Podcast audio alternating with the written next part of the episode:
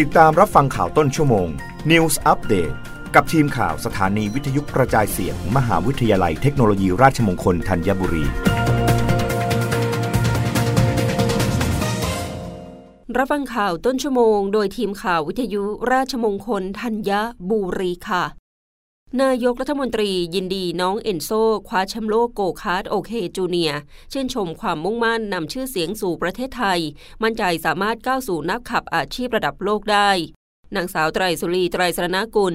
รองโฆษกประจำสำนักนายกรัฐมนตรีกล่าวว่าพลเอกประวิตร วงษ์สุวรรณรองนายกรัฐมนตรี ได้แสดงความยินดีกับน้องเอนโซ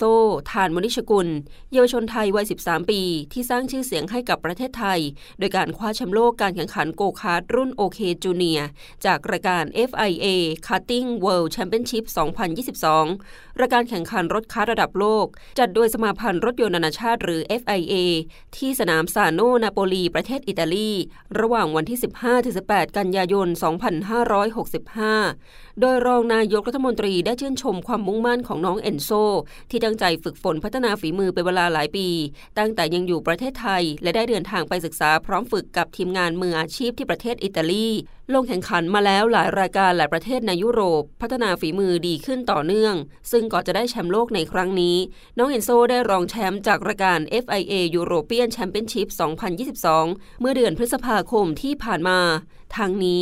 น้องเอนโซนับเป็นนักแข่งโกคาร์ทชาวไทยคนแรก ที่คว้าแชมป์จากรายการ FIA World Karting Championship รายการแข่งโกคาร์ทที่ใหญ่ที่สุดในโลกที่จะจัดการแข่งขันปีละครั้ง และมีนักแข่งจากทั่วโลกเข้าร่วมสำหรับปีนี้นักแข่งเยาวชนจากไทย ลงแข่งในรถหมายเลข 105 สังกัดทีม Tony Kart Racing Team ซึ่งการแข่งขันในรุ่น OK Junior อายุ 12-14 ปี มีนักแข่งขันจาก 40 ชาติรวม 109 คนทำการแข่งขันเป็นเวลา 4 วัน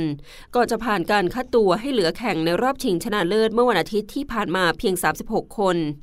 รับฟังข่าวครั้งต่อไปได้ในต้นชั่วโมงหน้า กับทีมข่าววิทยุราชมงคลธัญบุรีค่ะ รับฟังข่าวต้นชั่วโมง News อัปเดตครั้งต่อไป กับทีมข่าวสถานีวิทยุกระจายเสียง มหาวิทยาลัยเทคโนโลยีราชมงคลธัญบุรี